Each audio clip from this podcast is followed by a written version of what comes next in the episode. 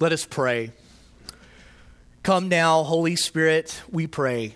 Lord God, give us attentive hearts, Lord, to your story, to your grand story that, God, you tell us through your word. And God, help us this morning to, as, as your children to, to hear the story that you tell, and God, to see ourselves in that story. And God, may now the words of my mouth and the meditation of all of our hearts be pleasing in your sight. It's in Jesus' name I pray. Amen. You may be seated. Well, this morning I'm going to encourage you to, to take out your Bibles and turn to that passage from Revelation 21 that Ashley read this morning. That can be found on page um, 1041 of the Pew Bible in front of you. And just kind of use that as a guide this morning because that's pretty much that's the text of which we're, we're going to be looking at uh, today from God's Word. Right now in our house, um, my daughter talked me into this. Uh, a, a, person gave to us a, a, gift, The Chronicles of Narnia, which is in one book. And if any of you guys have ever read the big box sets, you can only imagine how thick this thing is and how many pages there are. But my daughter insisted that we read this. And so I'm enjoying it greatly. And I wasn't sure she would understand everything, being six years old. And, but in, in each night, I, I'm trying to just read maybe one or two chapters to get her into it. And, and she's enjoying enjoying this immensely. I, I, I had no idea she would love it so much. And C.S. Lewis really is great. He kind of, as he writes, he brings you right to the end of a chapter and puts you right on the edge of a cliff, and you're just dying to find out what's next. You want to turn to the next page and continue reading. And every night, Kira's been just begging me after two chapters or so, you know, turn the page, Daddy, turn the page, turn to the next chapter. I want to hear the rest of that story. Now, I know some of that is she just doesn't want to go to bed, but actually, she also wants, she does, she wants to hear the rest of that story. And so, and what's going to happen next? And so I love her excitement for stories from the, both from the Bible and in stories like Narnia. And you know, stories really are important because they do shape and form us, whether we're aware of that or not. And it's even been said and argued by scholars that really whoever controls the stories of a culture to a large power has the culture, or has the culture, or has the power in that given culture. Concerning stories, Mark Galli, editor of Christianity Today, in his book Beyond Smells and Bells, he makes this a powerful assertion. He says that we currently live right now in a story deprived world.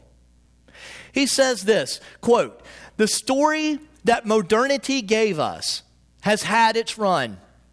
Its story's arc was about progress. The notion that human life will get better and better because both science and technology will solve the world's most nagging problems. But events, events like two world wars, forced labor camps in the Soviet Union, the Holocaust, HIV, and AIDS epidemic, 9 11, and, both, and also postmodernity or postmodern philosophy have really all revealed to us how weak this plot line was. He continues, he says, only the most help, hopeless romantics remain fascinated with it. And he says, the failure of this story touches us all personally because each of us every day breathe the air of despair daily. We find it difficult to give ourselves to anything other than self we simply don't trust anymore. Not government, not business, not even the church. So we give our energy to career and comfort, to family and a few friends, and then we collapse into a cocoon of meaning, realizing in our more lucid moments that our little cocoon has no meaning larger or beyond ourselves. End quote. Beloved, I think he's right. And I believe a good many of us, particularly even in Christians today, are afraid to hope beyond our life stories or afraid to have hope in general. Why is that? It's because of all of our stories. It's because of our stories of brokenness and the brokenness that we see in the world and in our lives. Many of our lives are broken. We have psychological illness or mental illness, health issues, sin. We have bad attitudes and habits that we just can't seem to kick. There's bad things in the world that just happen to us beyond our control. And it reminds us over and over again that this world's broken. See it in our lives, we see it in our relationships because every one of us, if we're honest, we've had people to lie to us, people who have walked out on us, abandoned us both metaphorically and literally, people who have stabbed us in the back, sold us out, wounded us, abused us, and even taken advantage of us. We experience brokenness in our relationships. We also experience brokenness in our worship. Whereas, if we're honest, we're more prone at times to worship things like life fulfillment, our wallet, our bodies, our spouses, our boyfriends, our girlfriends, our children, our electronic gadgets, sometimes our self righteousness in the church, our athletic or academic prowess and ability, or our parents' approval, or we worship sex or drugs or our wounds or whatever it may be. Friends, we're broken worshipers. And many of us have experienced broken churches. We see that today as mainline churches are embracing heterodoxy. Not only embracing heterodoxy, but allowing biblically unqualified personnel to occupy, excuse me, to occupy pulpits and high seats of authority. And then we see good leaders who are trying to do the right thing, oftentimes in the church, getting trashed and maligned in the process. We've all experienced broken churches. And last, we were also currently experiencing an increasingly broken culture. A culture that is presently so confused that people can't decide today which bathroom to use. And I'll just stop there. Shake my head. Beloved, when we experience and live out these stories in high degree, in high, oh, excuse me, when we experience and live out these stories in very high degrees, it's little wonder that many of us are afraid to hope or to have hope or to have or, or why we have trust issues and sometimes why we even struggle to trust Jesus. We're afraid he'll disappoint us, just like the world has. And worse yet, if while in the muck and muddle and mess of the negative stuff I just named, if we constantly stream into our souls it doesn't really matter. Just pick any newscast, negative podcast, or cultural commentator today and let them tell the story. Let them have a hold of the narrative. Remember, stories shape and form us, right? If we let them have it and, and tell the story the way they think it may be, we might just be tempted to just give up all hope, accept these negative narratives that this is just all there is to life, that this is as good as it gets, and simply just wait to die or accept our execution so we can escape this fresh fresh hell on earth and go to heaven when we die. But, beloved, we live in God's story. In fact, it's God, God's story is Jesus' story. And we each are his participants in his divine drama and story that has both an opening and a closing written by God and Jesus Christ himself. And we see part of that closing of God's grand ultimate story in Revelation 21 1 through 6 today. John writes, Then I saw a new heaven and a new earth. For the first earth and the first, or, excuse me, the first heaven and first earth had passed away, and the sea was no more. And I saw the holy city, New Jerusalem, coming down out of heaven from God, prepared as a bride adorned for her husband. And I heard a loud voice from the throne saying, Behold, the dwelling place of God is with man, and he will dwell with them, and they will be his people, and God himself will be with them as their God. And he will wipe away every tear from their eyes, and death shall be no more. Neither shall there be mourning, nor crying, nor pain anymore, for the former things have passed away. And he who is seated on the throne said, Behold, I am making all things new. And also, he said, Write this down, for these words are trustworthy and true. And he said to me, It is done, or it is finished. I am the Alpha and the Omega, the beginning to the end. To the thirsty, I will give from the spring of water of life without payment. Beloved, this is the end of God's story. But the story, God's story, the Bible, really does have an overarching plot. And if you've got a pen or a pencil this morning, I'd encourage you to jot these four things down. And if you don't get them all, it's okay. Hopefully, you can kind of catch them along the way. But there really are four elements to God's story there's creation, that's number one. There's the fall, that's number two. Redemption, that's number three. And then consummation, or you could say completed, or say finalized, is number four. See, in creation, God begins his story in Genesis where He speaks all there is into existence.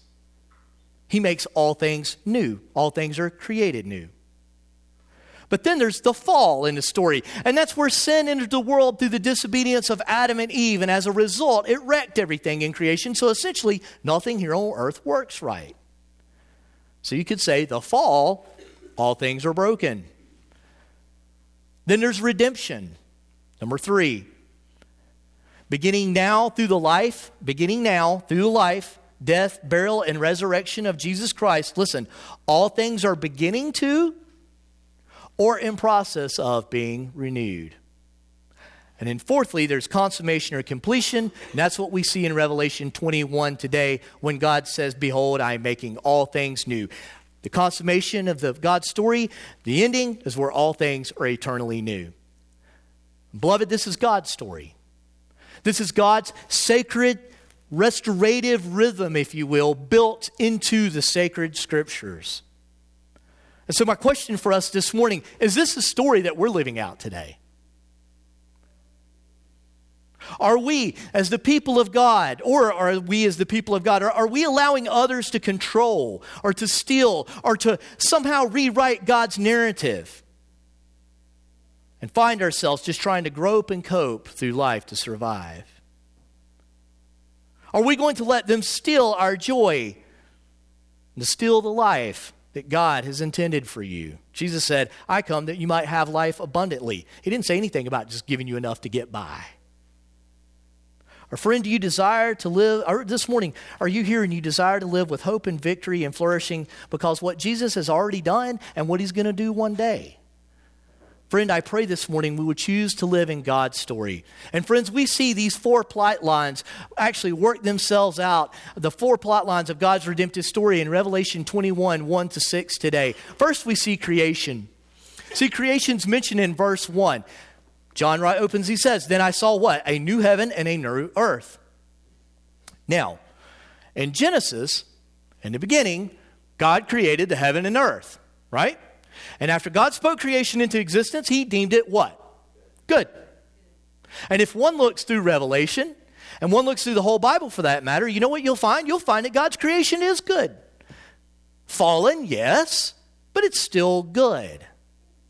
And in fact, if you read through the Gospel of John, you can see Jesus recreating humanity and deeming his creation good all over the place. For example, St. John, when he starts off his gospel, he says, he starts off with these words in beginning. Why? He's alluding back to Genesis 1 1, thus pointing out this. Get this. There's a new creation that's happening. Something different is happening. And it's this that Jesus' incarnation, that is God becoming man, is a new beginning in history. And that a new creation is taking place now through Jesus Christ.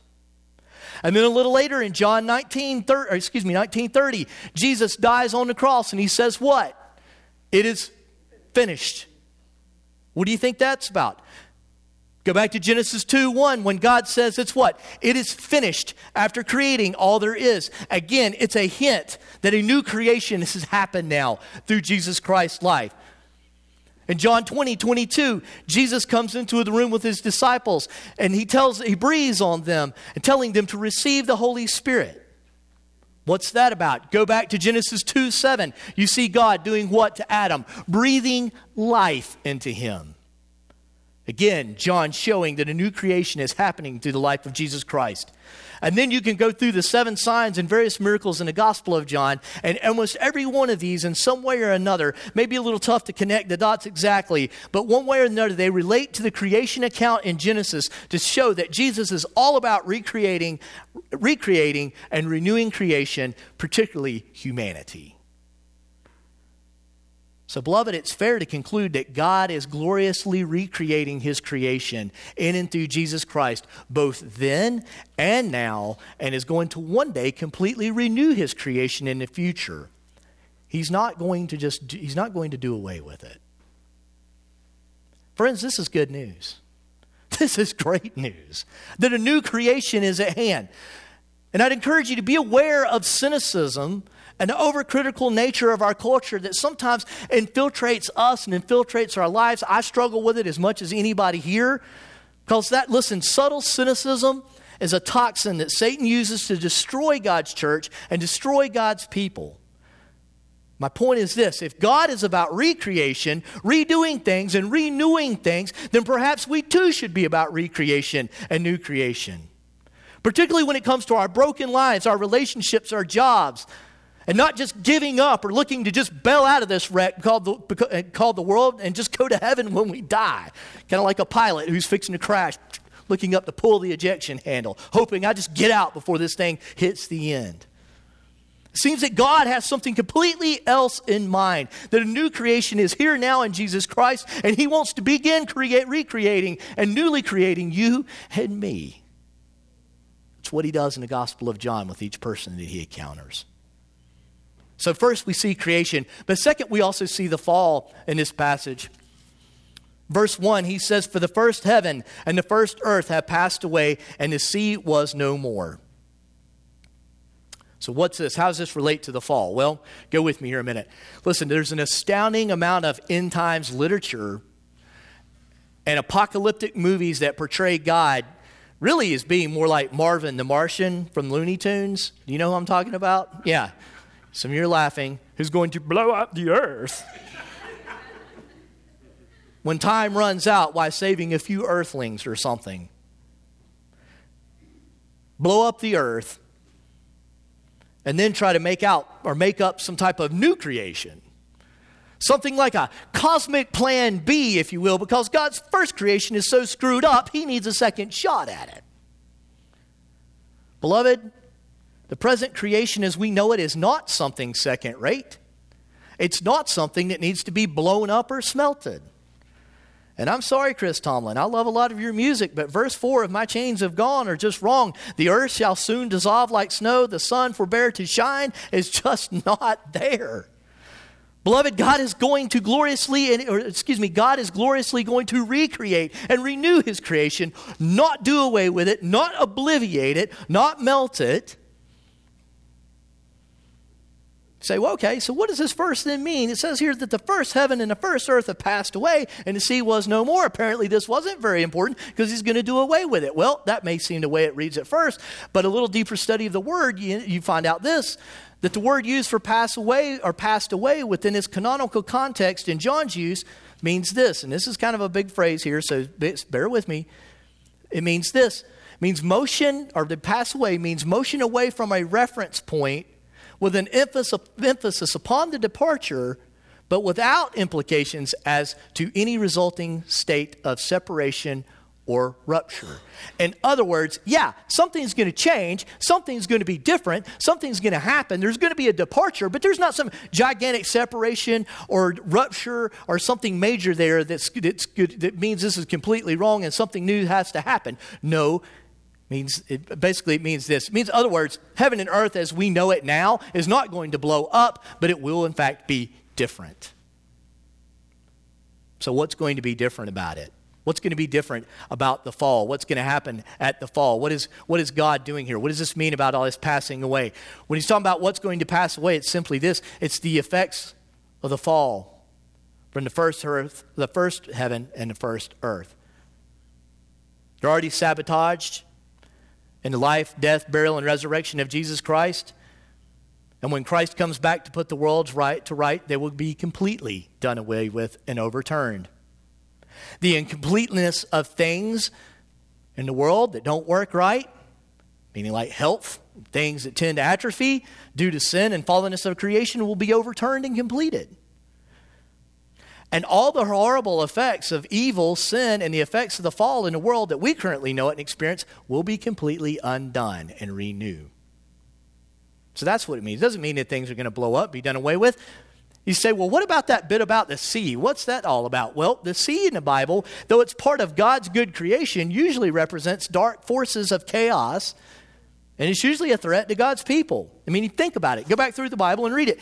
The flood account in Genesis, okay? That involved water, the sea, the crossing of the sea, Red Sea in, in Exodus, the disciples on the sea in the storm. The disciples are oftentimes found fishing. They cannot predict to catch, so there's a world of unpredictability out there. You can't predict things. The Apostle Paul almost died numerous times on his missionary journeys at sea. And so in the Bible, wherever the sea is mentioned, it usually is associated with threats, chaos, unpredictability, and disorder. And so when the sea was no more, it means this. It means that all these things of the present world, excuse, or the, excuse me, these things of the present world are going to be, are going to pass away. It means all the brokenness of the world is going to be reversed. It means that the ultimate threat is going to be done away with. That chaos, unpredictability, and disorder are going to be given away to order and stability because of the work that Jesus Christ started then, is currently doing, and then will one day be.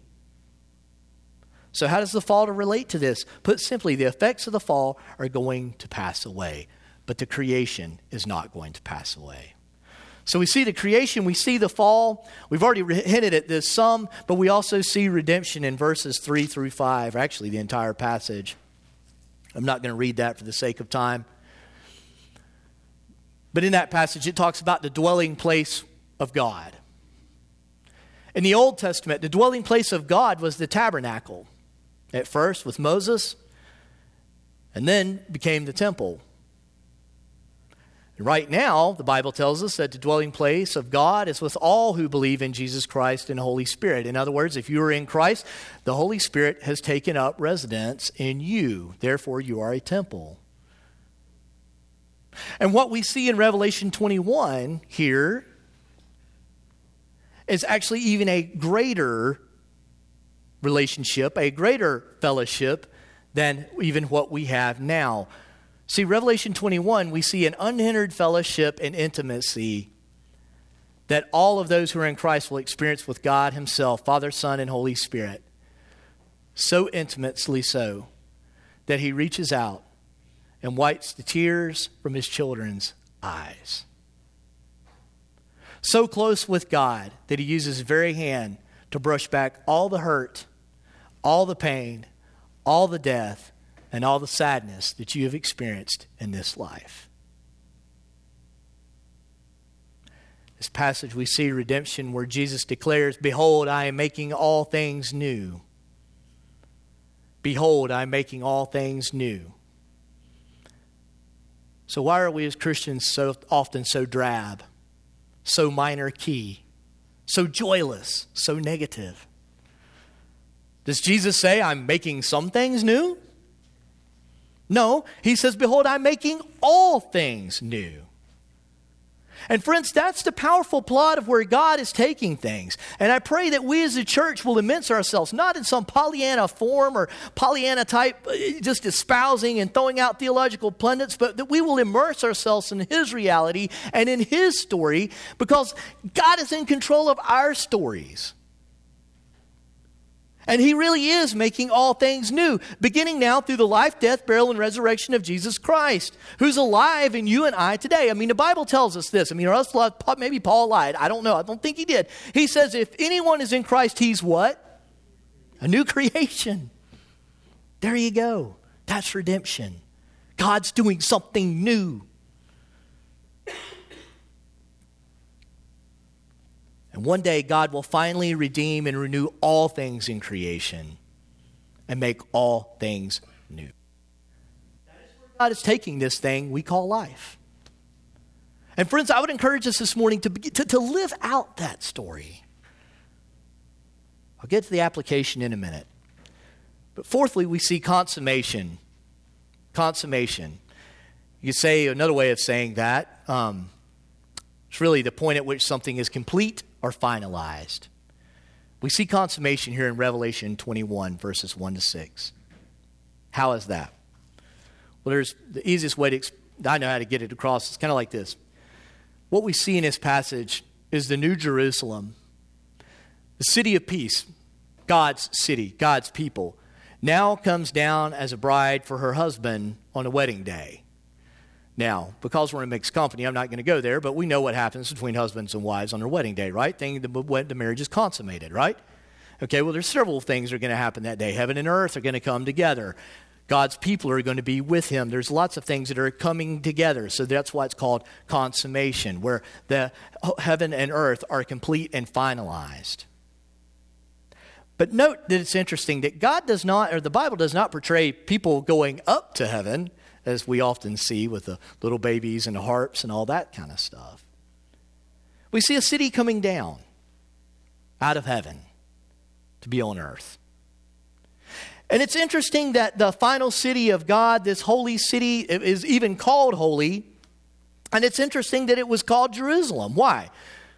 Because Jerusalem, though a place of worship, though a place that contained great moments of preaching and temple worship and teaching and revelation of God and the people of God's lives, Jerusalem, friends, is also the city that David dishonored with adultery and murder. Jerusalem was a place that Solomon desecrated with his penchant for forbidden foreign women and their pagan gods. Jerusalem is a place known for child sacrifices and sorcery. Jerusalem was a city that mocked the prophets like Jeremiah and Isaiah. Jerusalem was a city that was destroyed twice by foreign enemies, and then they were all carried off into exile because of God's judgment. Jerusalem was a city that rejected their Messiah and then later demanded his crucifixion. Friends, it's hardly a model city for God's eternally new creation. So, what's the point? By calling the city of God, the New Jerusalem, a holy city, it can only mean one thing for us there's hope. Hope that God in the final end of things will take all of humanity's sinful self will, that God will take all of humanity's brother hating, God defying, Christ rejecting, and God hating antics that are in the world, that God will take all of our corrupt cities and our pitiful political establishments and redeem that mess and put the world to rights particularly when God consummates and completes his story. Friend, his story is our story. His story is your story. Are you living into that this morning? Are you living into those four elements of seeing creation, the fall, redemption, and in consummation? Because that is God's story. By way of application, Beloved, there is a trend today in Christianity for lots of reasons, some for good, some for bad, that seem to really focus on maybe one chapter or one section of this grand narrative, God's story plot, more than other, and it's this one of brokenness. Some seem to want to hold up brokenness or hold out brokenness while never really quite wanting to turn to the next chapter over to Christ's redemption his redemption of our brokenness, much less ever looking forward to his consummation and completion of all things new and the hope that that holds out. Why is that? Believe it goes back to what I said earlier. A lot of us are afraid that somehow or another God is going to disappoint us, that Jesus can't pull through, and that somehow something is wrong with us, and he's not going to do what he says he's going to do. So, friend, my challenge is this morning where are you experiencing brokenness today in your life? Is that the chapter of your life that you're kind of feel stuck in and need that extra chapter of, or that uh, next chapter of redemption? Maybe it's personally, maybe it's family, maybe it's in relationships. Maybe you're a broken worshiper this morning. You feel like, you know, we all are to a degree, and we've exchanged the Creator for the creation. Maybe in worship, you just don't feel like you have the joy of the Lord that you once had. Maybe you feel confused or lost or anxious or suspicious or hurt or wounded or lad, you know, lonely, sad. I, I don't know. I mean, there's just so much that's out there right now. Maybe your life with God feels like you're just in a desert and your soul's parched.